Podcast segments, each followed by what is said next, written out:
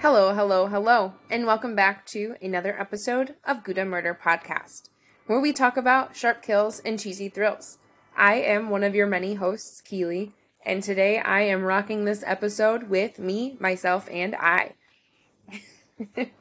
today is a sweet little cheese bite, and I am bringing it back to the phrase caught red handed. Now, a couple weeks ago, Coden, I, and Kelly and Danielle were all talking about the phrase and where it came from. Now, if you haven't already listened to the Duntroon Castle, then what I'm saying might not make a whole lot of sense. So go ahead and go back and give that a listen. I'll give you guys a second.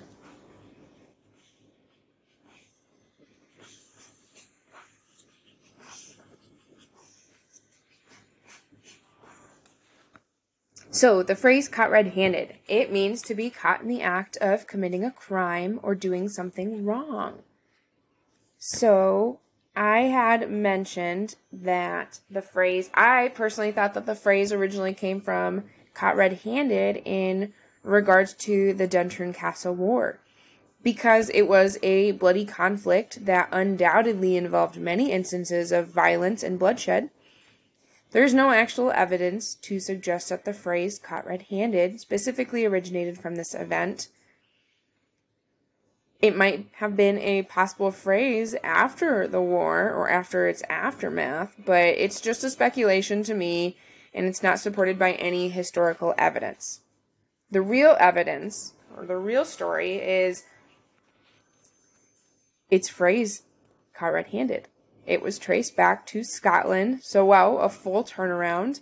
However, it was from the 15th century is where it originated rather than the 17th century.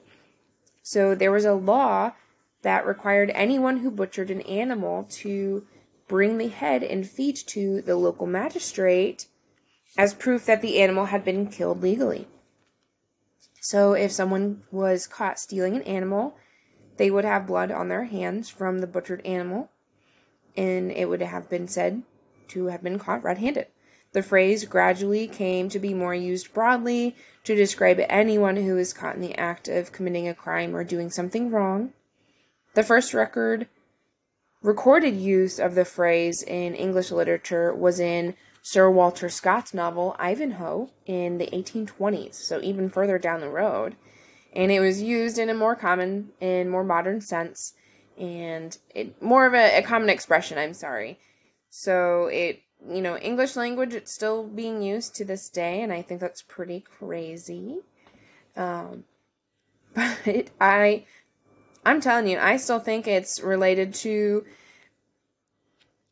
the red bagpiper when he had his his little fingies chopped off. Not fingies, it was the whole hands. But speaking of caught red-handed, a fun little story that was brought back up to me a couple weeks ago with my family is I used to have a white cat when I was little and I I wanted to dye it red for Halloween and I went on the internet and saw that you can use Kool-Aid to, you know, dye your hair, your shirts, and so I got a bunch of red Kool Aid packets and put them in a spray water bottle, and I sprayed my cat with Kool Aid water bottles, and you know I rubbed it in to try to you know blend it out as a child.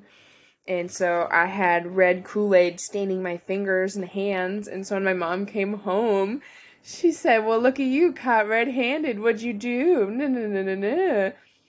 And I didn't think it all the way through, so I hid my cat upstairs in my bedroom because, you know, that little hamster in my brain finally spun off the wheel and realized that dying my cat would probably get me in trouble by my parents. So that was a fun little fun little stroll down memory lane.